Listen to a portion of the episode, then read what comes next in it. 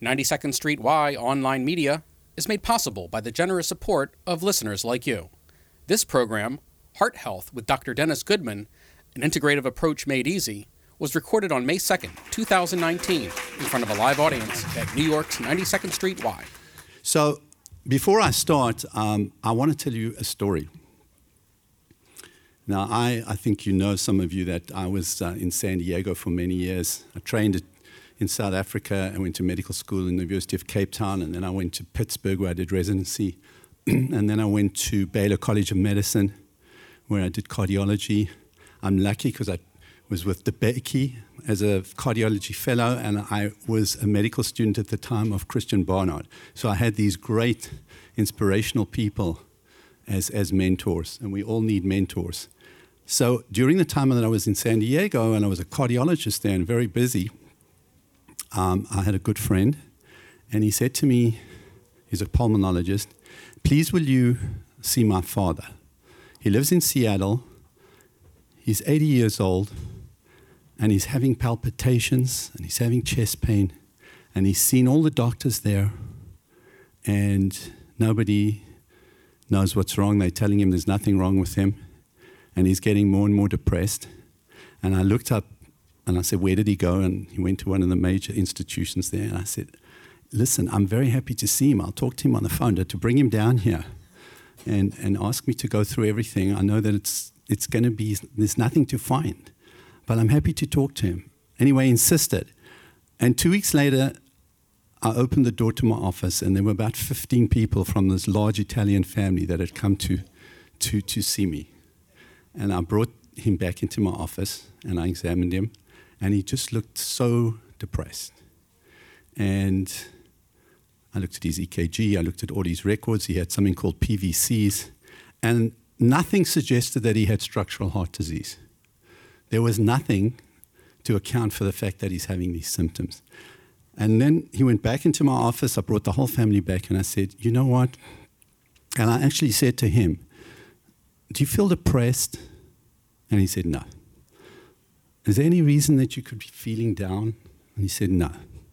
And I had the whole family in my office, the children, some cousins. We had to bring chairs into my office.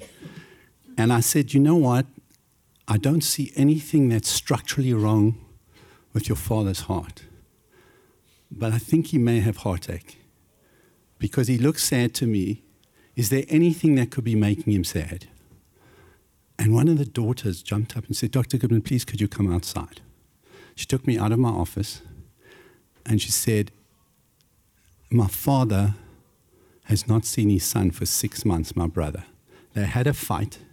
And my son has gone to Vegas and wants nothing to do with my father. And I think it's killing him.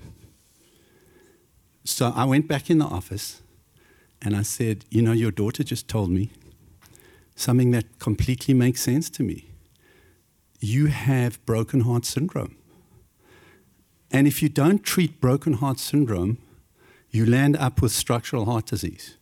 That's when you can come and see any cardiologist in Western medicine, and you will be treated for something bad like a heart attack.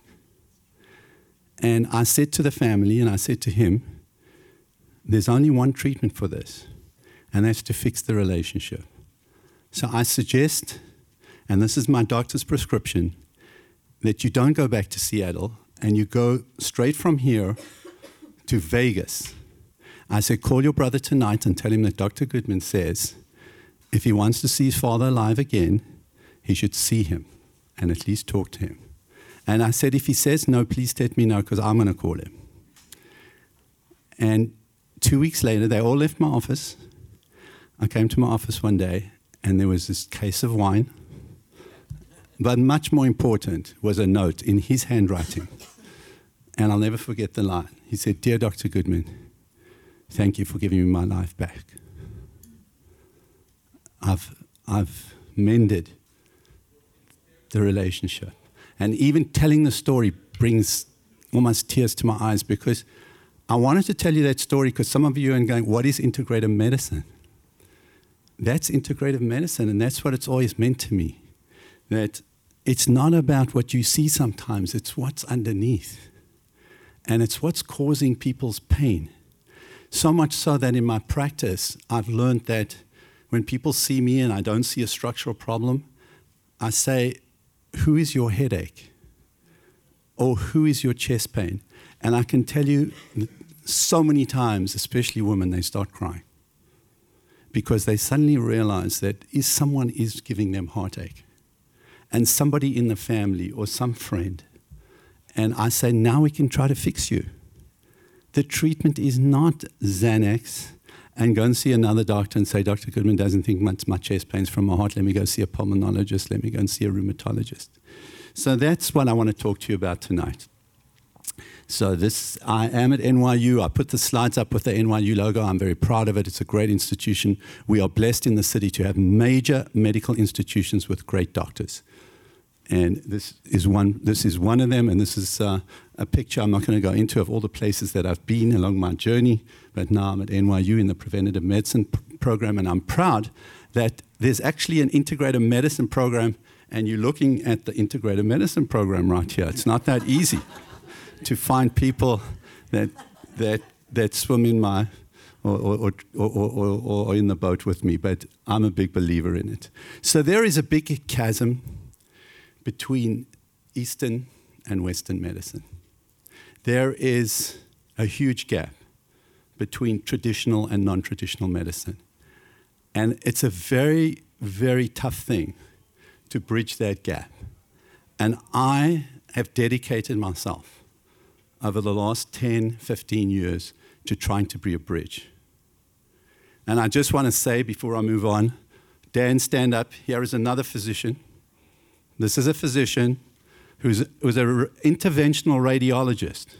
And he recently stopped doing interventional radiology because he wanted to be a bridge as well. And there are these bridges out there, and I'm honestly in search of them. And I'm trying to find them. And I know patients out there that seek them out. But when you're in the space where you actually are Western trained like me and Dan, and then you kind of cross over because you want to actually be available to patients on both sides so that you're not offering them stuff that actually doesn't make sense. You can say, you know, in your case, you really don't need a surgeon or you don't need an interventional cardiologist. We can treat you with acupuncture. It's a very fine line, and it's a tough tightrope, because on both sides, there are people who are uncomfortable with you. I'm going to tell you another story. And I hope nobody listens to this podcast that's going to hurt me with a story, but I'm taking my chances. I one day noticed that one of the professors at N Y U, who's in a department where I work, a very experienced, great, great guy, great cardiologist, very popular with the patients. He started being mean to me.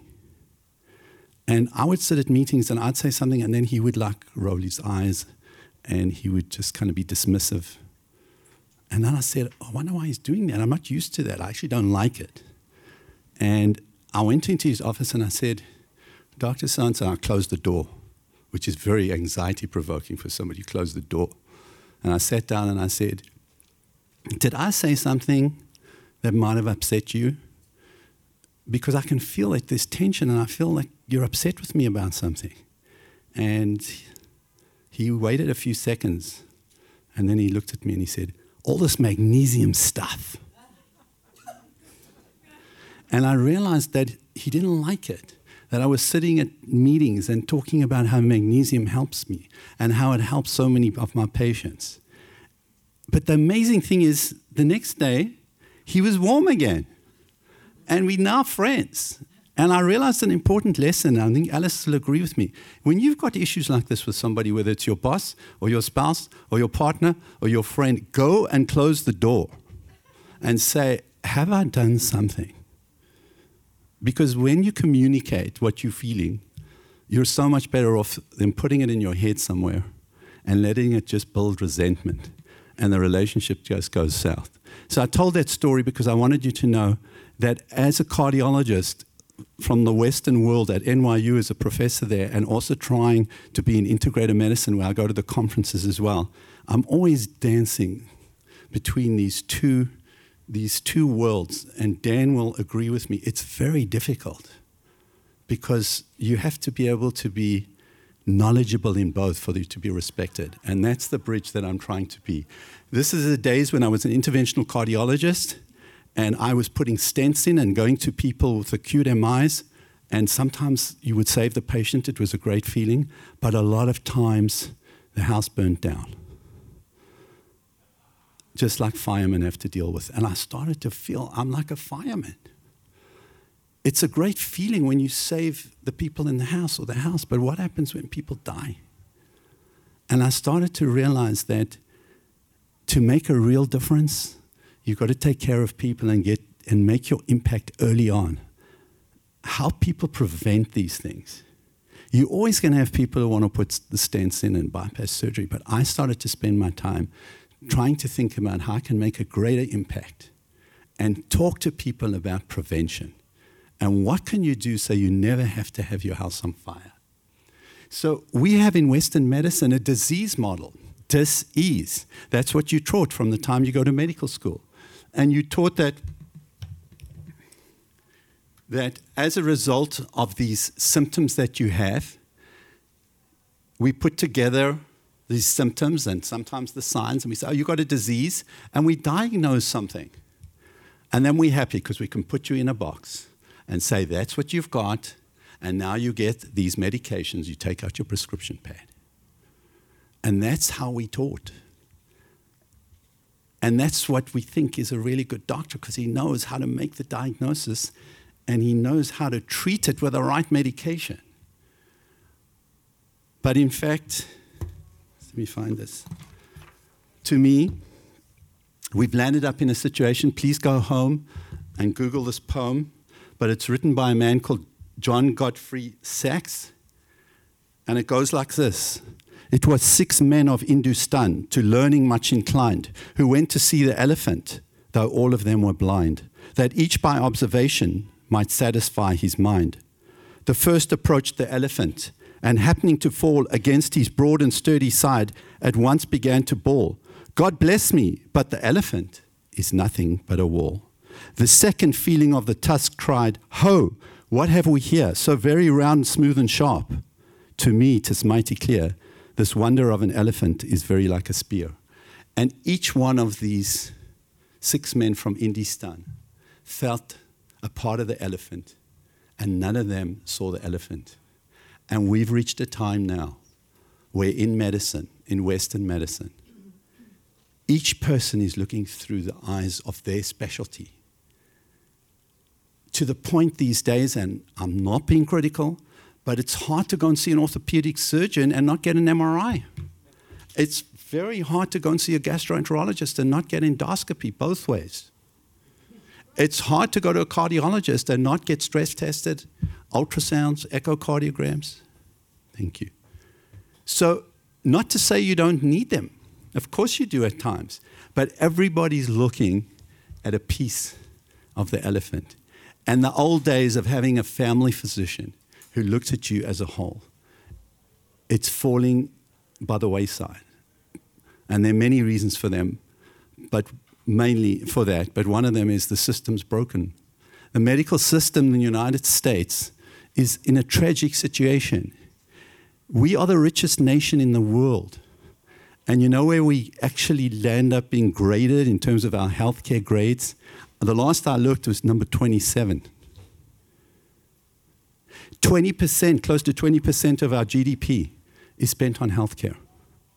That's about three point seven trillion. And we have a tragic situation with so much money, and the healthcare system is failing.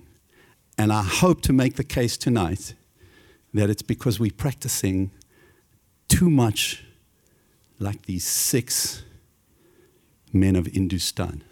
And we're not getting to this. You can't just look at the tree. You've got to say, what's going on? What's happening? What's going on underneath this iceberg? These are underlying causes for a disease that we can diagnose. You can be really smart and diagnose the disease. But what about You've got a history, sorry, you've got a diagnosis of high blood pressure.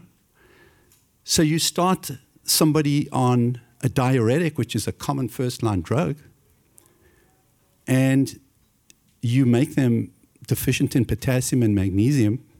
And in fact, the cause of the high blood pressure was low magnesium. And so I'm a big believer, and this is what I teach my students, let's look at why in every situation and see if you can find an underlying cause, just like the patient when I told you the story. Because that's so much better than putting somebody on medications for P V Cs. And that's what functional integrative medicine is, looking at stress response, nutritional deficiencies, mitochondrial dysfunction, hormonal imbalances. But it's hard. It's a whole new field. There's a whole world of functional and integrative medicine. That's not what the students and medical students in Western medicine are taught. How are they supposed to know if some, if no one's teaching them? And I am making a big push that we should be teaching, and I have one lecture a year that I give the medical students on integrative medicine, just to try to tell them, more or less the lecture you're getting tonight, you've got to think out the box. This is a slide from, and it was published in Nature, and this is part of one of the sad situations we were in, where when people are treated for diseases, these blue people are the number of people helped by the medication. So look at the ten biggest, most popular drugs, Abilify, Nexium, Humira, Crestor, Cymbalta. Look at the numbers that are getting treated, no benefit. And unfortunately, sometimes, side effects. And how does this occur that these drugs that are in the top ten get approved if, in this case, you're getting benefit in one out of twenty? And I don't want you to try to remember this formula, but I just want to explain something to you called relative risk reduction. This is how research is performed. So let me give you this example over here. If you're looking at a new drug and you're looking to see how many people died on this new drug versus those people who never got the drug. And this is the placebo, so it's a sugar pill. And two people of the one hundred people that you gave the pill died getting the sugar pill. And one person died with the new drug. Well, when you actually go two minus one over two, you get a fifty percent reduction in risk. A fifty percent reduction is a big number. If you've got a, enough patients in the study, that's a big number, and it's likely to get approved because we like big reductions in relative risk. But what's the absolute risk reduction? It's one percent. You've got to treat one hundred patients to save one. Now, you could make a case, and we have something called N N T, number needed to treat, and maybe that's acceptable. But when you talk about putting people at risk from side effects, and we're not talking about saving a life where you have to have a question mark, because if it's your life, it's worth it. But when you're talking about treating a condition, and one hundred people have to get a drug for two of them to feel better, or get better, or have benefit. So I want you to just be aware. This is why we have a situation where, and this is tongue-in-cheek, you take metformin for diabetes caused by this. I take for high blood pressure, which I got from... These drugs all have side effects. And we land up treating side effects with new drugs and other drugs. And I don't have to tell you, in the elderly population, like my mother with on twelve, fourteen pills, I'm constantly trying to get her off them. I want to just stop them all. Because every time you go to the doctor and they add another one. Because now you see the, the stomach doctor puts on this, and then the, this one puts on that, and we land up with someone who's taking polypharmacy. I don't even know what's happening. And many times in my practice, some of my most memorable, pleasurable moments is when I took somebody off ten drugs and twelve drugs. They came in, they said, I never felt better. This is not to say that you don't need drugs. There are times, and many times, that you need medication. I'm making a case for the fact that these drugs can cause harm, and there's a huge amount of data out there. It turns out, they say, and it's written, that the third leading cause of death in the United States is what we call iatrogenic. It's related to procedures or futile care or something that happened in the hospital.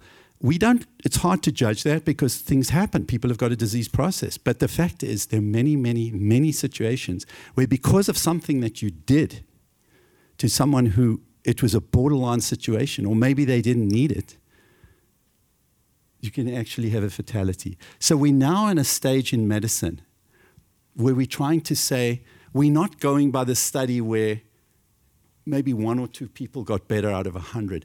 What is right for you? This is the new world of medicine.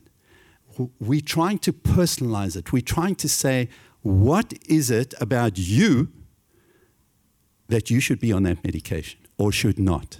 And I'm going to show you, as we progress through this talk, that we have new tools today in medicine that actually can help us to personalize each person so that they can get the right treatment.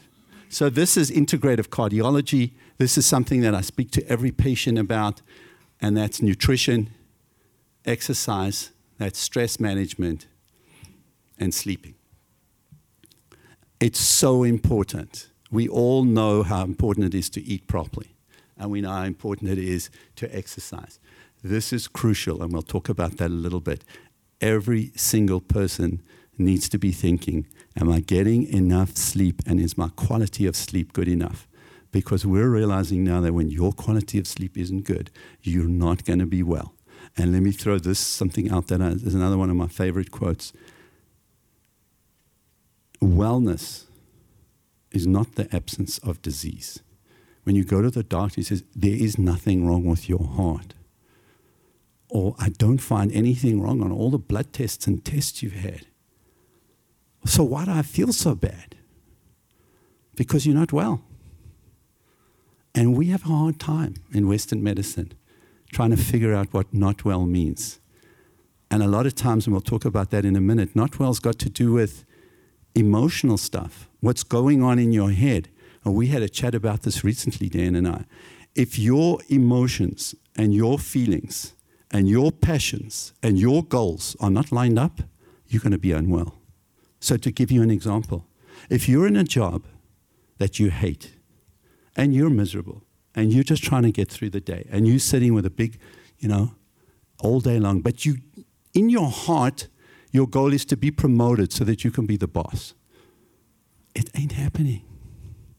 You will never get that job. You've got to say, if that's what I want, if that really is important to me, I got to change my attitude. Because that's where I want to go. So if I come in smiling and I act to my boss that I love this job and I like really enjoy this and this is my passion, that's when you've got a chance of progressing. But if it's not your passion, and I've had many patients over many years where we have these conversations, I go, try, try to find your passion. Because when you're in a job where it's not your passion, where you're in relationships where they're not, they're not connecting you to your passions, it's much, much harder. So we know that stress, everybody's got stress.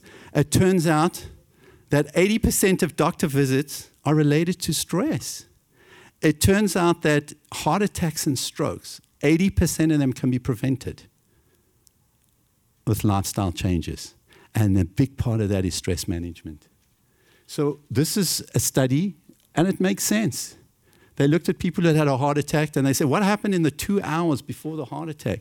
It turns out you increased your chance of a heart attack by two hundred thirty percent when you're angry and you're stressed. And many, many times I was in the emergency room and people would admit to me they'd just been in a terrible fight with someone in the family. And your blood pressure goes up, you're stressed, and you get plaque rupture. And I'll show you what that is in a minute. So there's so many books out there about stress management. I actually read a lot of these. And uh, why do we read these books? Because we're trying to help ourselves. And that's why they're called self-help books. Now, there's a book I'm going to recommend to you. I found this book incredibly helpful because how we communicate with people is one of the most important ways to manage stress.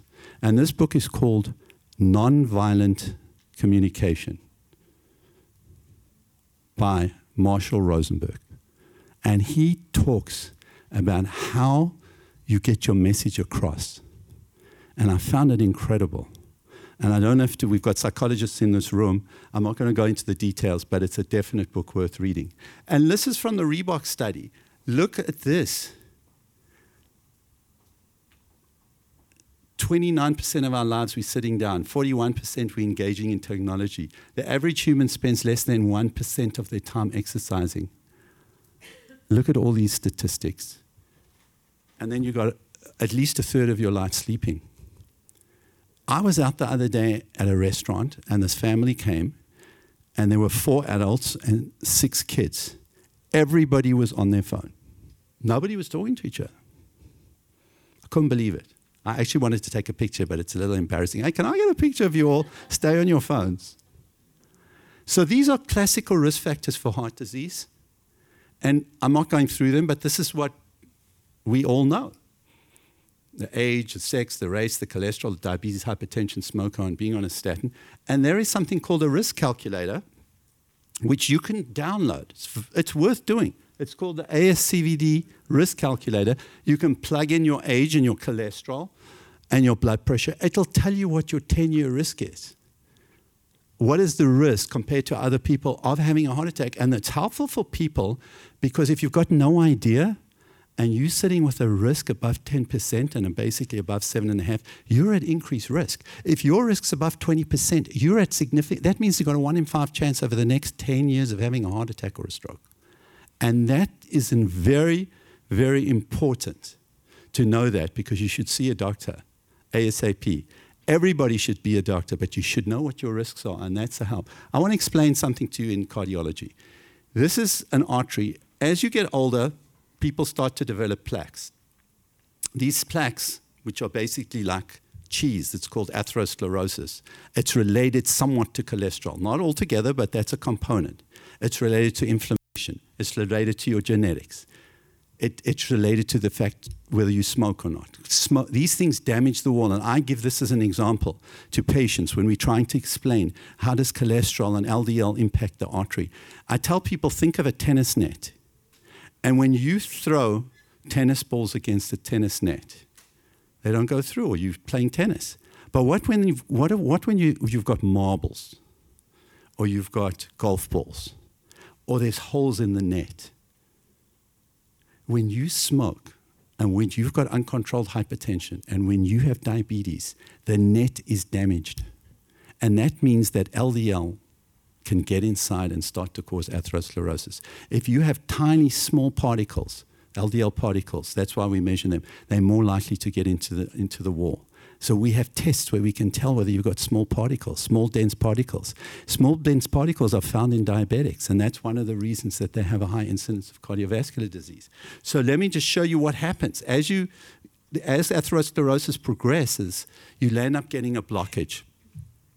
And when it gets to seventy percent or more, then you start having symptoms. That's when people get exertional chest pain or shortness of breath. So think about it. You can have atherosclerosis until that artery gets to seventy percent blocked. You're not going to be symptomatic because you don't know you've got blockages. Until you get to seventy percent, you're not going to know. And in fact, that's why when people have stress tests and they say everything's fine, actually it doesn't mean everything's fine. When you have a regular stress test that you pass, or a stress echo, a nuclear stress test, because you could have a sixty percent blockage that won't show up, and it could be diffuse. So stress testing is very helpful to determine whether there's a blockage above seventy percent or, what you, or whether your chest pain is due to your heart, a, a heart blockage. But heart attacks don't really occur like that. Heart attacks don't care because it goes from sixty, seventy, eighty, ninety.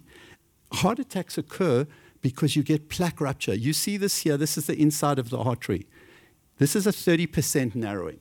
This would never be detected on a stress test.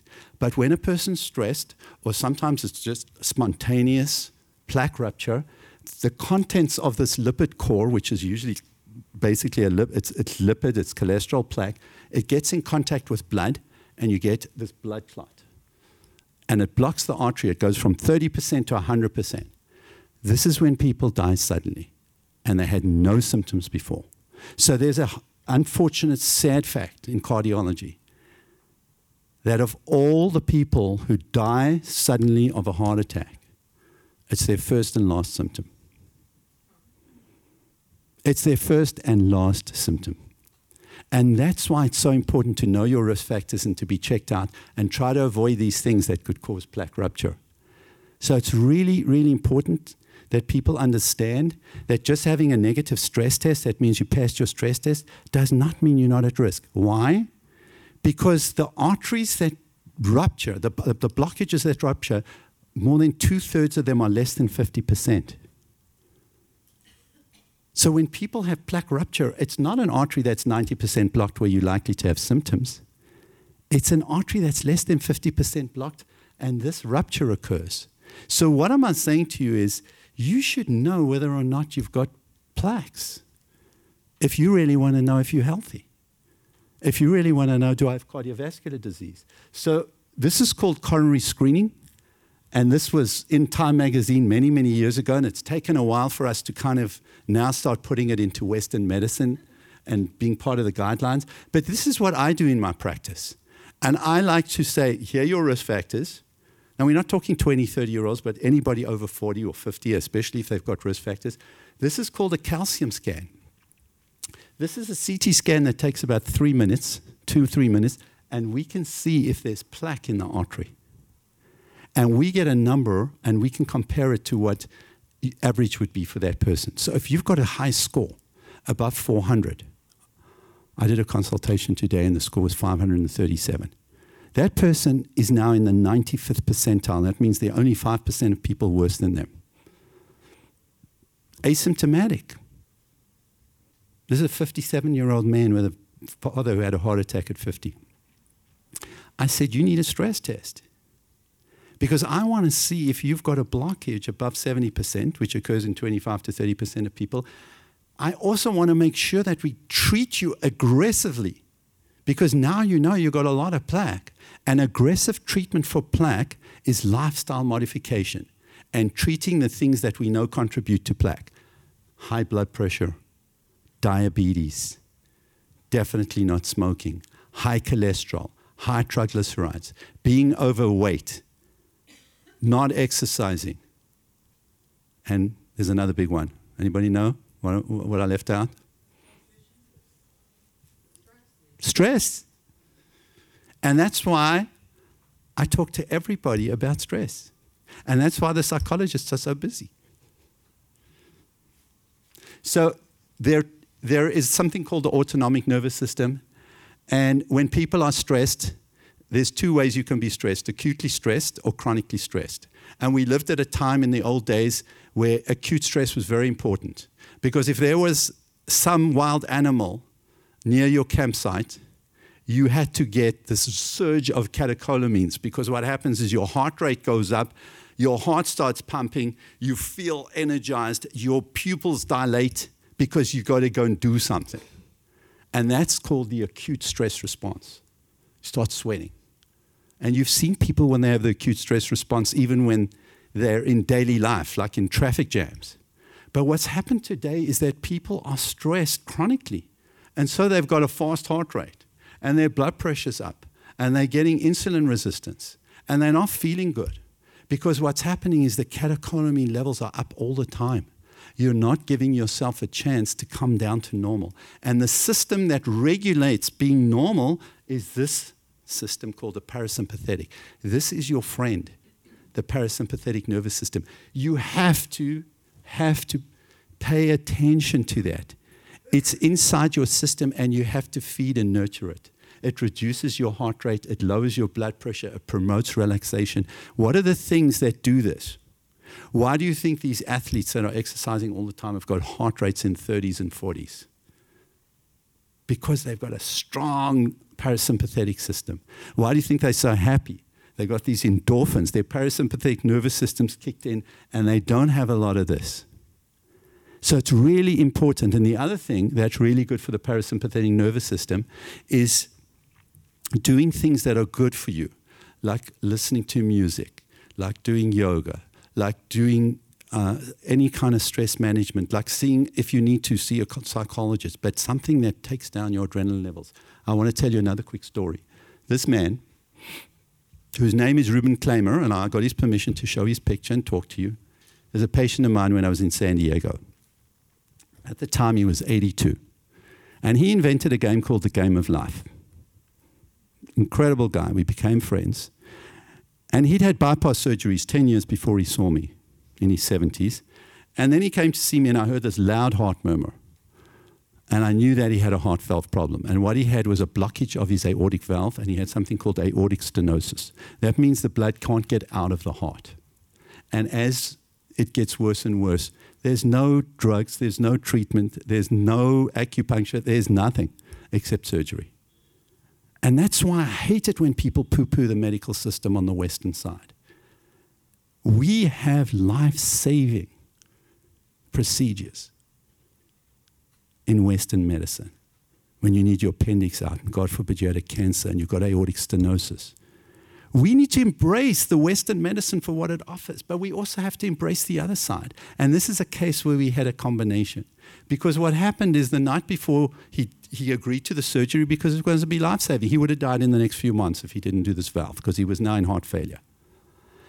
But at ten thirty the night before his surgery, his caretaker called me. Her name's B, and she said, he is so anxious. He thinks he's going to die, and he doesn't want to have the surgery, and I must please cancel it. Now, I'm, I, I want to ask you this question. You know, I'm a physician. I'm, on, I'm covering. It's my patient. What do I say? We'll talk in the morning and leave him the whole night sitting there, not sleeping, coming to surgery agitated, and if he even goes for it. So I went to his house, to his apartment, and I saw him. And he said, I don't want to do this. I don't feel good. I, I think I'm going to die. So I sat with him. I said, listen, I'm not sending you to surgery if you think you're going to die. I learned in my many years in practice that if somebody says I'm not going to make it, I will never send them for the procedure. I lost three patients in all the thirty-five years, and each one of them said to me, I'm not going to make it. So if anybody says, I don't want to do it because I'm not going to make it, unless it's, you know, a cardiac arrest and they've got no choice, you've got no choice but to act, I don't put people through those procedures. So I said to him, let's talk. You're not going to have it. I'll cancel it. We spoke, and we spent. I spent an hour there. And I told him that if he doesn't have it, he's going to say goodbye in the next few months. And then he said to me, will you be there? I thought, oh, my God, I've got a very busy day tomorrow. And I said, I'll, I'll be in the operating room because I knew I just got to show up for a short time, but I'll say I'm going to be there. And you know what? The next morning, he said, okay, it's going to do it. The next morning, we went into the pre-op area. And that's his son, who happened to be a singer. And I'm there, and there he is. And we were singing songs for half an hour. And I wanted to play it here tonight, but there's some there's some rules about, you know, uh, what do you call it? Um, about, yeah, yeah, copyright. I wanted to play the song we sang, and it's called King of the Road. We sang King of the Road so many times. And he went to surgery, and he had his valve done. And he did beautifully. And two weeks later, when he was in my office, he said to me, I have to tell you something, Doctor Goodman. He said, I went into surgery, and I felt like I was on, in the hands of angels. I felt I was being taken care of by God's angels. I had no fear. I had no anxiety.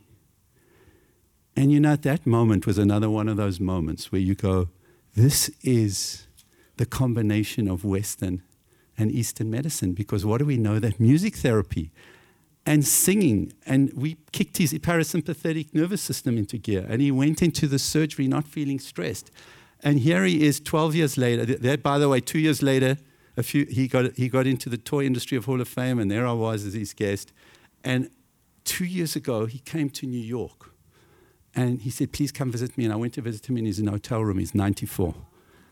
So this is twelve years after his surgery, and we sang King of the Road.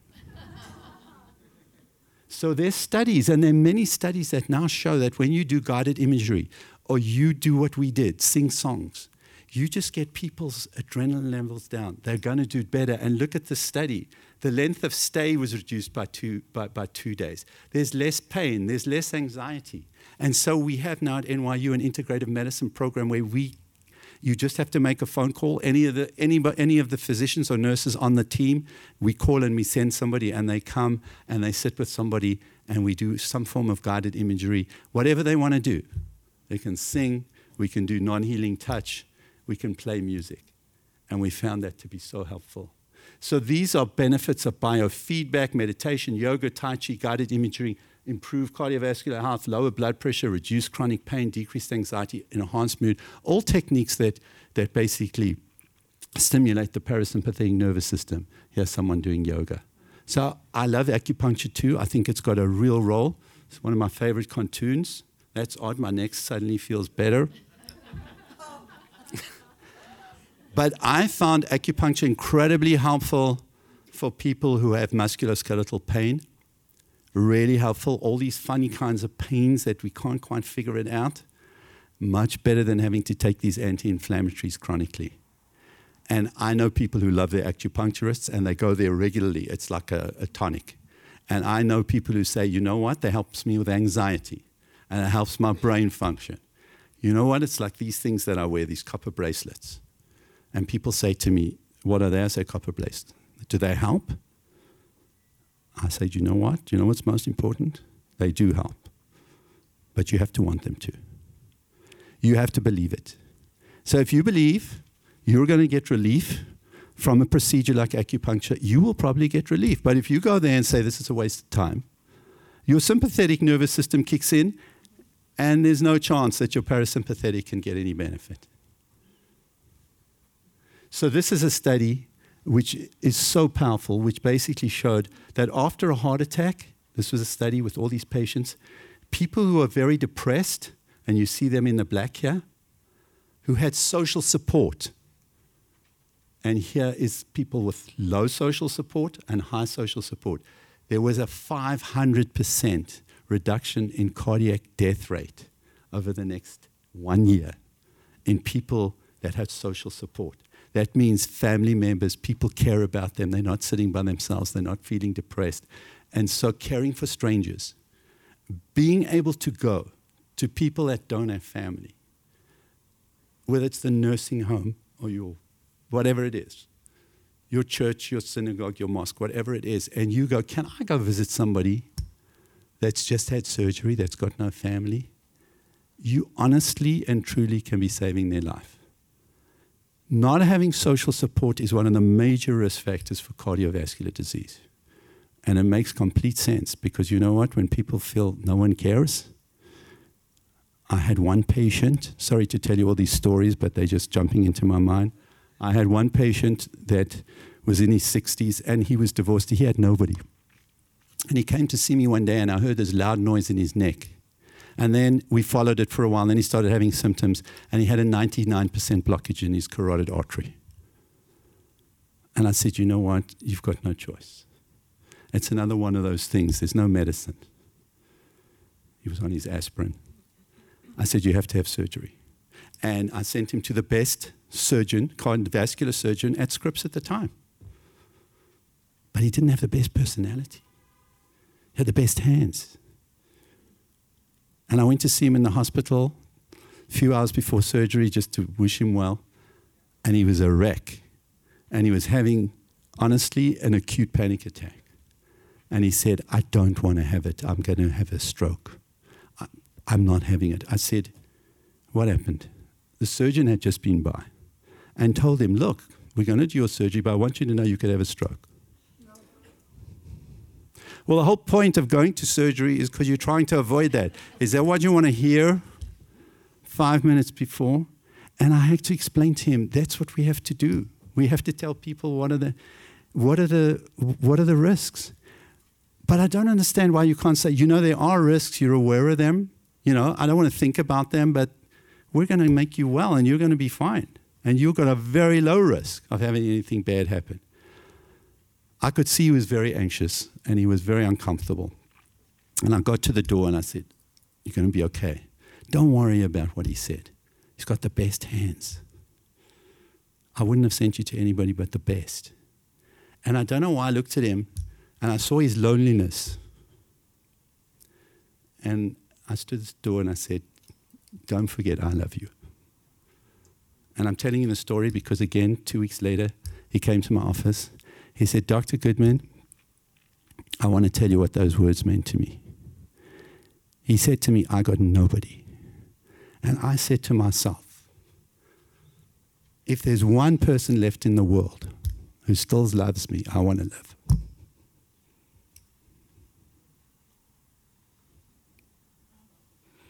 So, you know, it's hard because I tell the story. But that is the power that we all have. This is not Doctor Goodman, the cardiologist. The nurse could have said that.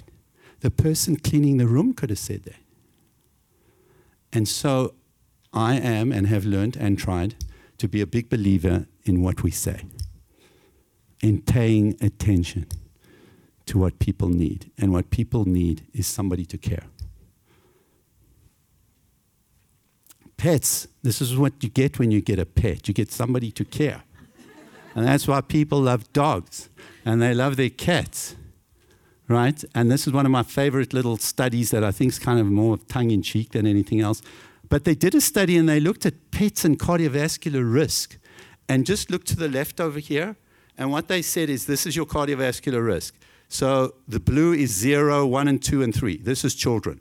More children, the greater your cardiovascular risk. That makes sense. But look at, and this is pets. When you've got no pets, look at your cardiovascular risk compared to when you've got pets. You can see that it's four times higher, five times higher. But this is what I find interesting, and it's my proof, sorry to say, but dogs, dogs are better. Okay, I know you're going to disagree, but here's the evidence. Here are dogs. This is your risk when you got no dogs. This is your risk when you've got one or two dogs, and that's obviously compared to, you know, not having pets. You can see the significant reduction in risk when you have dogs. But look at cats. Yes, you've got a reduction in risk, but you get more than two cats, your risk goes up. Okay. All right. But this is actually from the American Heart Association. They put out a statement that pet ownership is very, very powerful. But there's certain things. You don't just go buy a pet and say, you know, I'm going to be much better, my risk's going down. You actually have to do something with that pet. So I have to ask you, what do you have to do? You got to walk them. And you know what's so powerful about walking pets and mainly dogs? I haven't seen too many cat walkers, but there are. What is the most powerful thing about walking your dog? I can't believe it. And I know guys that tell me they've got a dog only to pick up women. Because when your dog goes and sniffs another dog, that is basically right. So what's your name and how are you and where did you take your dog to the vet? And it becomes an immediate connection. So pets are so powerful. I'm actually going to stop and I'm going to be running through a lot of slides just at the end, but I, just because I want to point out one thing. This is many years ago when I realized, and I was in San Diego with a cardiologist, that people are taking supplements. And they're all taking a lot of supplements, and most Western doctors go, waste of time, expensive urine, waste of money.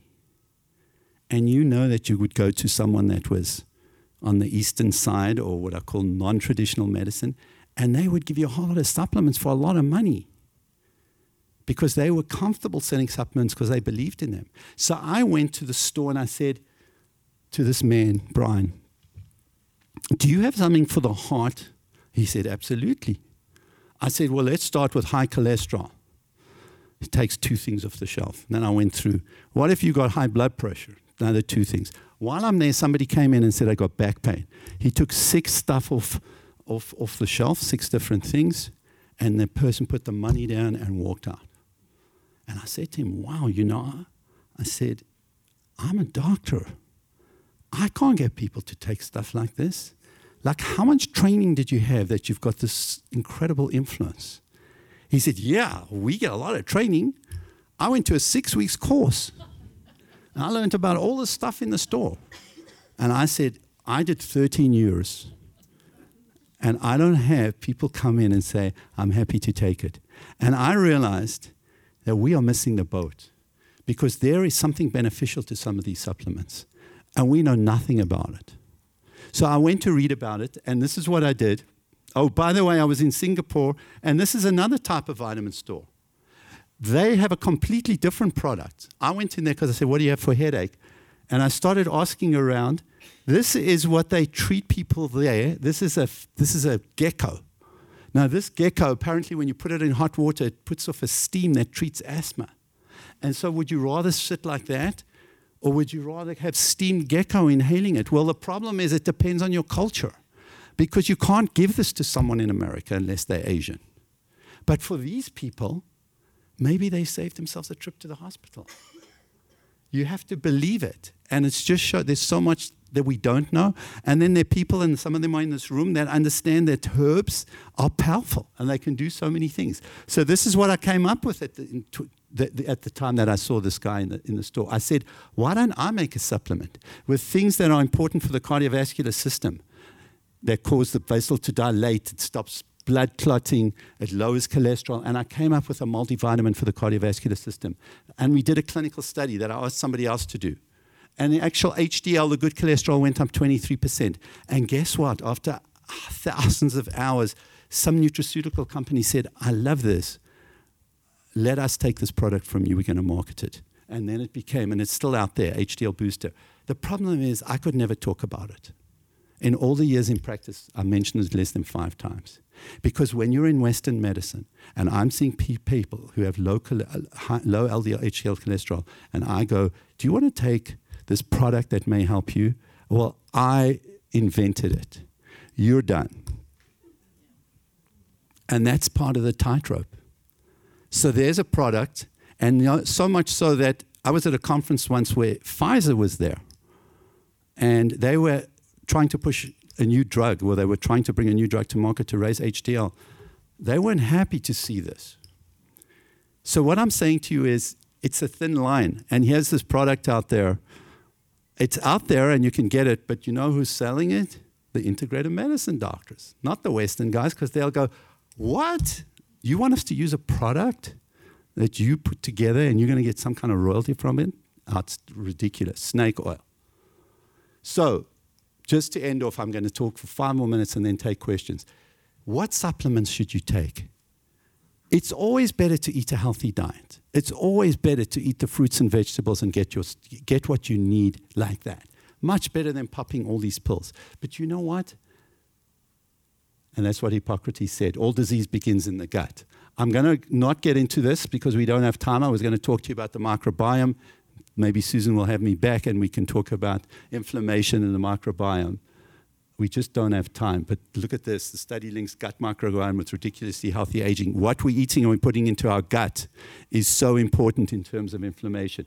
But this is something that takes me back to my roots. These are the big five.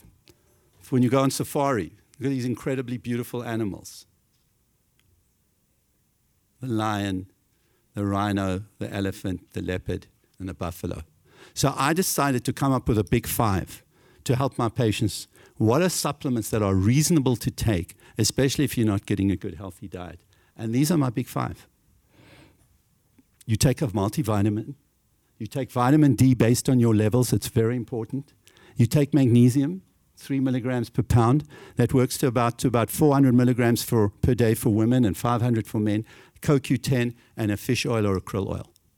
So these are things that I think are reasonable and are very, very helpful, in my opinion. To the point that I, this is vitamin D. I'm not going to get into the details about it. Here's what you need to know about vitamin D. Maybe you can take a picture because I don't have time to go over it. But vitamin D is important. It's really important. And in, there's no excuse because you can check your vitamin D level. Just find out what your level is. Because if you're low in vitamin D, you've got increased risk for multiple things. This is what vitamin D, I'll just go back here for a second. These are things that we think vitamin D helps with. So vitamin D should be taken when your levels are low. What's the optimal level? I like the level to be above forty. Above forty. So forty-five to fifty-five is up, is in my mind a reasonably optimal level. And that's because there are tribes in Africa that run around with those levels and they're doing extremely well. Most people in a northeastern climate, their levels are well below thirty. And I have most of my patients are deficient. And when I put them on vitamin D three, a lot of people feel better. This is magnesium, by the way. That's what you get when you eat leafy green vegetables. Magnesium is so important. The body doesn't make magnesium. There are three hundred fifty enzyme systems in the body that are dependent on magnesium. And so I wrote a book about it. What it does is converts A D P to A T P, which is an energy. It's your energy packet. It's like with not, you don't have gas in the car. It's like having diesel in your car instead of, in, instead of the right gas. You've got to have A D P going to A T P, and that's what magnesium does. These are all symptoms that you can have when you're magnesium deficient. Um, and, he, oh, by the, let me just read this, and then I think I'm going to end. This is an email, and I get one or two almost every week. And this is somebody that wrote to me last week. He said, I've been feeling really ill for months with increasing headache, lethargy, fatigue. I've had every test under the sun, including a brain scan. They all came back normal. I was feeling really bad, really awful, probably the worst I ever felt. Anyway, I landed up going to Australia about two weeks ago, and somebody that knows him knows me. And he knew me from back in South Africa. I haven't seen him for many years. And he Googled Dennis, that's me. And he said, I came across this book, Magnificent Magnesium. So having nothing to lose, I thought I'd try taking some magnesium supplements. And within about five days, I was feeling an entirely different person and back to normal. The improvement continues. I'm amazed and extremely grateful for the serendipitous discovery. I thought I had to let Dennis know and be, be grateful if you could pass this on. How good is that? So I want to send this email to my friend that I told you about at the beginning of this talk. Because he found magnesium by chance, and look at all the symptoms that he was having from magnesium deficiency. So one word about magnesium. You can check a magnesium level as well.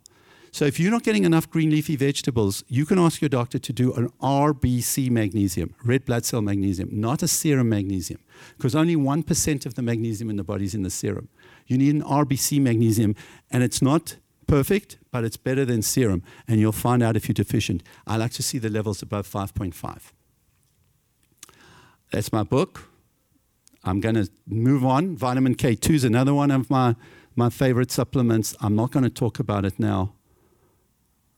I am just want to go to this last thing here. Statins. What if you can't take statins? I see a whole lot. I've seen many patients over the years who can't take statins. They honestly are having side effects. They don't want it. And I found two things very helpful. Bergamot and red yeast rice. Just something to, you can come speak to me afterwards, something to consider. Red yeast rice is a statin. It's a natural, it's quote natural statin. It is a statin. It's a, it's basically... This is what Mevacor used to be. So it's a low dose of the type of statins we, de- we get today. And for some people, it works really well. The problem with this, it's not actually, because it's not regulated, sometimes you don't know exactly what you're getting. A lot of doctors don't like it. But I say that if you're getting it from a reputable nutraceutical company, which is another thing I want to say, if you're taking supplements, make sure you're taking them from the big five. And maybe there's big ten. Do you know there are ninety thousand supplements on the market? So this is, I took bergamot and my cholesterol came down sixty points. So that's the kind of thing that can happen. This is sleep apnea. I'm not going into this, but I just want you to know, look at all the, these are symptoms related to sleep apnea. These are all nasty things that can happen. If you're snoring, if you're tired during the day, if you don't think you're getting a good night's sleep, you should be screened. It's so easy. We have a thing called a watch pad. You can put it on your finger. It comes to your house, where you put it on and you press a button and it records your oxygen levels throughout the night. And it's an outstanding screening test of whether you have sleep apnea. And it can be life-saving to be treated for sleep apnea because it's obstruction in the throat area, so you're not getting enough oxygen to the brain. And the, the main treatments for sleep apnea are, number one, lose weight if you're overweight. Number two, you can use a dental device if it's not that severe. You just get these, this dental device pulls your jaw forward. And the third is sometimes you need C PAP, which is a machine to blow the air into your lungs. I'm ending off now on this last little note. I want to show you what what's going to happen in the future. We're going to have cardiac genetic testing. We have already found out that when no matter what your genes say, it's how they express what's important. And that's the whole topic of epigenetics. So eat less, exercise more, and invent a time machine so you can go back and choose your parents with better genetics. Unfortunately, you can't do that. And this is another one of my favorites. You don't look anything like the long-haired, skinny kid I married twenty-five years ago. I need a D N A sample to make sure it's still you. I'm not going to do M T H F R now, but I am going to show you this study. This is a study that show that people who here's the, the result, that people who had a high risk genetically for heart disease. So they've got genes. We can check the genes. They found out with the, when they actually did certain lifestyle changes, and here they were: no smoking, lose weight, regular physical activity, and a healthy diet, they reduced their cardiovascular risk by fifty percent. And what that means is that it's not about having bad genes, it's about them expressing themselves. And we can turn these genes on and off by your lifestyle behaviors. Here's a great book I want to recommend, Change Your Genes, Change Your Life, by Kevin Pelletier, all about the field of epigenetics. How do you keep your genes that are bad suppressed, and how do you turn on the good ones? That's telomeres. I'm not going to talk about that. I want to just play this quick video.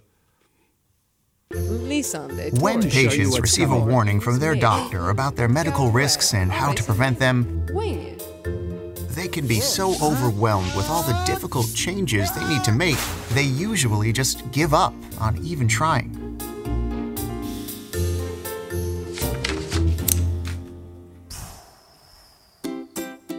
Ideal Health, our A I-based, data-driven app, helps individuals focus their efforts and supports them and their care providers into taking action. Using individualized medical data from the electronic medical records, one can visualize a personalized risk for multiple diseases and potential improvements by visualizing the effects of modifying risk factors. As opposed to other online calculators, our advanced causal inference algorithms help to demonstrate how the risk changes if the individual accomplishes different goals.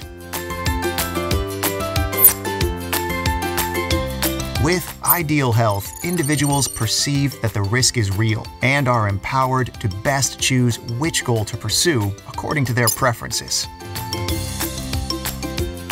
The patient's provider receives notification of their selected goal, as well as action items to approve, like a prescription for medication, referral to lab tests or support groups, and follow-up visits. The referrals are automatically sent to the pharmacy, test labs, or support group, and notifications are included on the patient's calendar.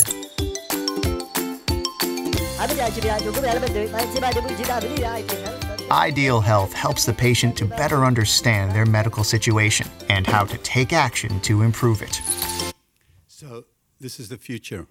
You've got to be involved. We're going to be using devices. You've got to know what your numbers are. You've got to know that what's going to happen when you reduce this number, and you can see it. It's right in front of you. This is my second last slide. I'm going to be done in four minutes. Do any of you know who this is? This is Rabbi Twersky. He's an amazing human being. He's an absolute expert on addictions. He's written many, many books. Rabbi Black's written twenty-one books. I don't, I don't think uh, Rabbi Twersky's written twenty-one books, but many books. And the question is, why did I show you a picture of Rabbi Twersky next to a lobster, which is a very unusual thing to see? And the reason is that he gave a talk once, and he said, do you know that even lobsters have a time in their life when they're very vulnerable, even more vulnerable than usual? Because they lose their shell. And at that moment, while they're growing a new exoskeleton, they are incredibly vulnerable to everything that's down there, not just humans. And he made the point that sometimes in life, when we really don't have our shell, when we're not protected, when we're really at a low moment, that's when you get strong, because you're getting a new shell. That's when you get something from that that makes you even stronger. And I love that analogy. Integrative medicine might restore the soul to medicine, the soul being that part of us that is most important, but least e- easy to delineate. That's what you want to look like. And you can do it. She's ninety years old. This is a program I do at N Y U once a month. I have a lecture series. You can see the topics up there, aspirin, inflammation, and it's free to the public, and I get people to come and speak, and I moderate it. Sometimes I speak about all the kind of questions you have. Should I take an aspirin? Shouldn't I? What about inflammation? Update on new treatments for diabetes. So here's the information. No, oh, the next one is all about radiation. Is it safe? What's the story with phones and, and, and aeroplanes and how much radiation? And there's the, the information. If you want to come, you can come to me afterwards. I'll give it to you. You can follow us. There's the, the email, heart health at n y u langone dot org, if you want information about this. And thank you very, very much for uh, for coming and listening to me. I think we should, I don't know, do we have time or not?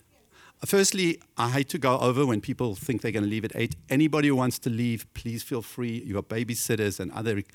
I'm, I'm, I'm totally fine with it. If you want to stay and ask a few questions, with pleasure. Susan, thank you for letting me stay and take some questions. Yes. Uh, would you talk a little bit about the baby aspirin? Uh... Okay, it's a great question. What about baby aspirin? Because there was a time that we said everybody should take baby aspirin if you've got cardiova- cardiovascular risk. And then a study came out very recently that said, what's the problem with aspirin? We all know that. There's increased risk of bleeding, especially gastric bleeding. The gastroenterologists like aspirin. It keeps them busy. And what we found out is that when people are over the age of seventy, they have a higher risk of bleeding than actually reducing the risk of heart attacks and strokes. And so we divide up the approach to aspirin therapy into primary and secondary prevention. Primary prevention, let me talk about that second. Secondary prevention is if you've had a heart attack or you've had a stroke or there's an event, you've got an aneurysm, you've got blockages up here, you've had a T I A, you should be on the aspirin. Doesn't matter how old you are. Because in that case, your risk is so high because you've already had an event that the aspirin risk is worth it. If you are taking aspirin just for prevention, you've never had one of these events, and you're over seventy, we no longer recommend it. So primary prevention for aspirin over seventy, on average, again, I said, you know, it's, you've got to personalize it with your situation. On average, we don't recommend it. Who do I recommend it to? If you're less than seventy and you've got a high-risk situation, which means you've got a calcium score that's very high, that means you've already got plaque. So in those patients where they're high risk and they're less than seventy for even primary prevention, I will use it. Does that answer your question? Anybody else? Hello, Chazan. Thank you for coming. Yes, my friend. I love integrated medicine. I don't understand how the system that requires doctors to see a patient for ten minutes, five minutes, can, because if it's individual, you need a lot of time in each. Did I pay you for that question? I can't remember. But he, I, I, I could have paid him to ask that question because I represent, I, I, I don't want to use the word casualty, but I represent part of the struggle for being an integrative physician where it takes time. And you know something really interesting, Dan? I just ran my genetics. And what's so crazy about genetics now, we're starting to find out all sorts of things, including your personality profile. And I've got an I've got a, a gene called O X T R. O X T R. It's actually an oxytocin receptor gene that apparently is found in people that are more likely to be compassionate and empathetic. Imagine one day they're screening medical students. So there's this gene that dicta- that basically helps to tell you whether or not you're likely to be someone who's very empathetic, compassionate, and you like people around you and you like people. And then, unfortunately, I've got another gene, C O M T and T P H two, that tell you you don't handle stress well. So I should have got these genes before I went into cardiology, and maybe I would have chosen something different. But Orpheus asked me an amazing question, which is how do you balance? How do you balance trying to be a functional integrative medicine physician with the time that you have to do it? And it's very difficult, and that's why there are casualties. And that's why most people practicing integrative functional medicine purely are out of institutions because there's just not enough time, and they're in concierge or fee-for-service practice because they cannot make money talking to somebody for sixty minutes and getting forty-nine dollars or eighty-nine dollars. So they charge the patient because they're not doing procedures. And that's where, unfortunately, that's where the money is, in procedures and tests. So what I'm saying to you is it's a real dilemma. And unfortunately, functional medicine and integrative medicine is not accessible to everybody because it's expensive. But it's crucial, and it is going to be the savior of American healthcare. And so what I'm talking about and what Dan's talking about is, what can you do, just like me, to help people be well and help them feel better and sit and talk to them about aligning their goals with their passions and about what their feelings are, and say to somebody in a hospital bed, you know what, I haven't, I don't know you for ten minutes, but I think you're amazing, and I hope we can have a cup of tea when you get out of here. I, I'm still struggling. People have come to me tonight. I've got a lot of old patients here saying, when you're coming back to practice? I'd like to do that. I mean, it is my goal. It is my passion. But my genes are saying to me, I don't know if you can handle it.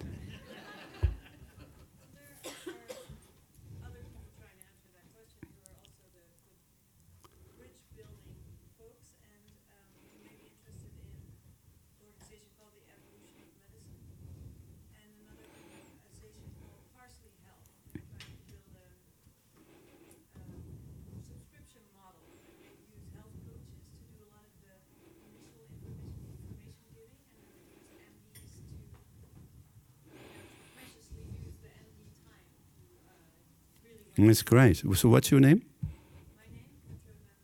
So what do people do? They go, is it a, they look it up? Is it a Google? You can Google it? Just Google Parsley Health. Parsley Health, okay. So, fantastic. Parsley, Parsley, Parsley Health. Evolution of medicine. Okay, thank you for that. Because although I say it tongue-in-cheek, I really hope there are enough people out there, that there's enough of a groundswell that we can find a way to bring this to everybody and as many people who want it as possible. And I love the idea, I honestly do, that N Y U, and I'm so proud of it, I'm in the prevention program. And I know that when I'm sitting at meetings, they're kind of proud to have me because I represent the other side. And they go, we're so happy that we can embrace that. But when it's actually happening and how many doctors can survive in the system when this is what you do, it's much more difficult. Yes, I'll take three more questions and then we're going to call it a day. Suzanne, and I'm going to get to you, Elaine. Um, between the years two thousand eleven and two thousand fourteen, over thirty-five million prescriptions have been written for Ambien or other sleep type tablets. That doesn't include over-the-counter drugs. So we have a nation that's not sleeping. You, you alluded to that. What impact are these medications having on the um, acceleration of cardiovascular incidence? And are you preparing a book or some other vehicle uh, that uh, the general public can start to yeah. It's a great question. We we got a problem. People are taking drugs to sleep. And the data's coming out now that when you take Ambien and you take these drugs chronically, you're going to affect cognition. You, what they do is they get you to sleep, right? They help you to sleep, but they then you wake up. They don't hold you. And if you try to take something that's long-acting, you're a zombie the next morning. It's really important to try to find out, why are you not sleeping? There are sleep psychologists. There's one in New York called Doctor Ross Levin. Try to figure out, how can you get to sleep? Make sure you don't have sleep apnea. Make sure you're switching the devices off. Make sure you don't have blue light. Make sure you're trying to go to sleep at the same time and try to get seven or eight hours sleep a night. And try to wean off these dr- these medications, because there is no question they are harmful, and we have a tragic situation because a lot of people are dependent on them. They think they can't sleep with them. I like melatonin. I'll tell you what my little cocktail is that I've had a lot of patient success with my patients. One or two milligrams of melatonin and magnesium. And I, there's one company that's got a magnesium powder because I like it that it gets absorbed rapidly. So you take some melatonin and a magnesium, which you take sort of like a, like an effervescent. You take two hundred milligrams, and I've had some people, and you take two or three hundred milligrams of magnesium, and it's been very, very helpful. Great question, I am working on another book. Yes. Thank you for coming. There's another two of my favorite patients.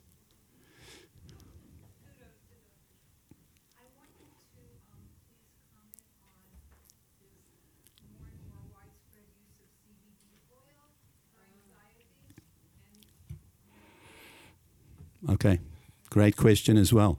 So, you know, there's some states where uh, you know cannabis is legal, and there are two components to cannabis. There's the C B D part of it, and then there's the um, what's the other name of the the stuff?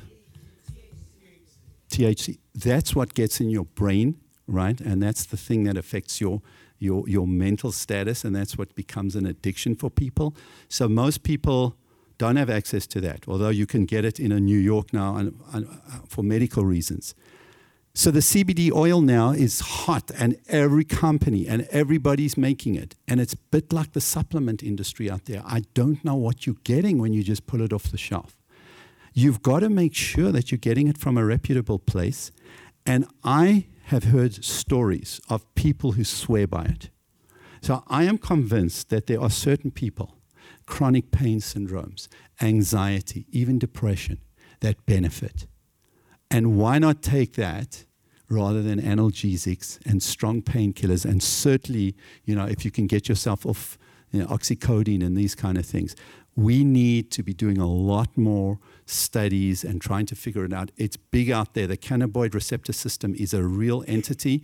We don't know yet who is going to be a responder, and we need to be absolutely sure that you're getting it from a reputable nutraceutical company, and there are reputable nutraceutical companies. Uh, come to me and I'll give you the names. You know, I don't like to stand on a platform, and this is going to go uh, onto a podcast, and then I'm going to get a phone call from five companies that I didn't mention. But I, I will tell you the ones that are making it. What you want from a reputable company is they can stand by it and say, that is the dose. That is the correct amount that we say. When we say there's X milligrams, that's what's in there. And you know that it's pure. One more question. Yes, yes. Yeah. What's your opinion of low-dose vitamin K two, forty-five milligrams or whatever it is? So, by the way, I did write a book called Vitamin K two. And vitamin K two is very, very helpful in making sure that calcium stays in your bones and doesn't deposit in your arteries. I'm a big believer that K two is one of those things you should be taking, and it helps, helps, very difficult to prove, to reduce the risks of osteoporosis. It turns out that in Japan, because K two comes from natto, and in Japan, where they have areas where they eat a lot of natto, they have less osteoporosis. There's somebody in New York who's making the natto. She actually makes it from from from uh, fermented uh, soy, and it's called New York Natto, and it's at Zabar's and so. And you need one teaspoon, and you're getting enough. You need one hundred eighty micrograms a day. I'm a fan of it. I think if you take a statin, or if you want to make, you know, try to help your bones, because really what it is is like an usher. It's making sure that calcium gets to the bones and it stays out of the arteries. And so I'm a believer. Again, we're talking now about something. You're not going to hear this in Western medicine. It's not ready for prime time in Western medicine. What, what I've, I, if you take my book, in fact, come up here, I'm going to sign it over to you. I brought one copy, and you'll see many studies that show that you can actually reduce the progression of osteoporosis, uh, osteopenia to osteoporosis. Last question, Elaine.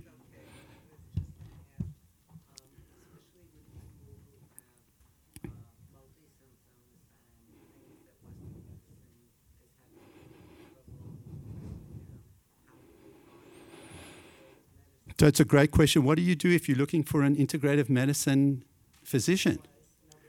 And it's not easy, because when you do find them, sometimes you can't afford it. Well, you just heard from somebody who said that there's...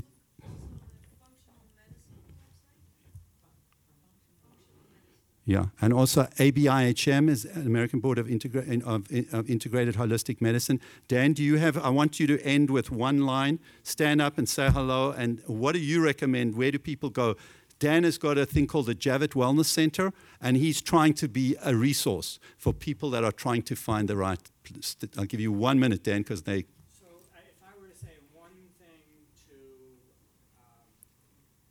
One thing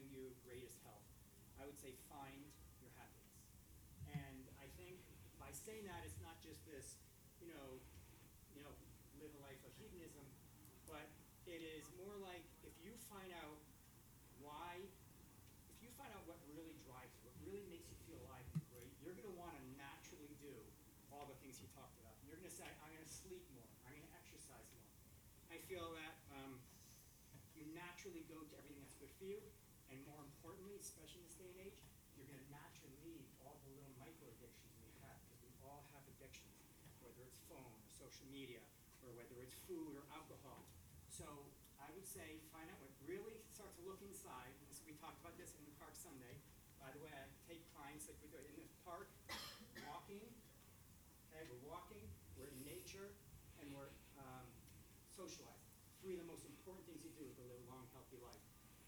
Bottom line is, it's so simple. We've got to go back to the way we lived one hundred years ago.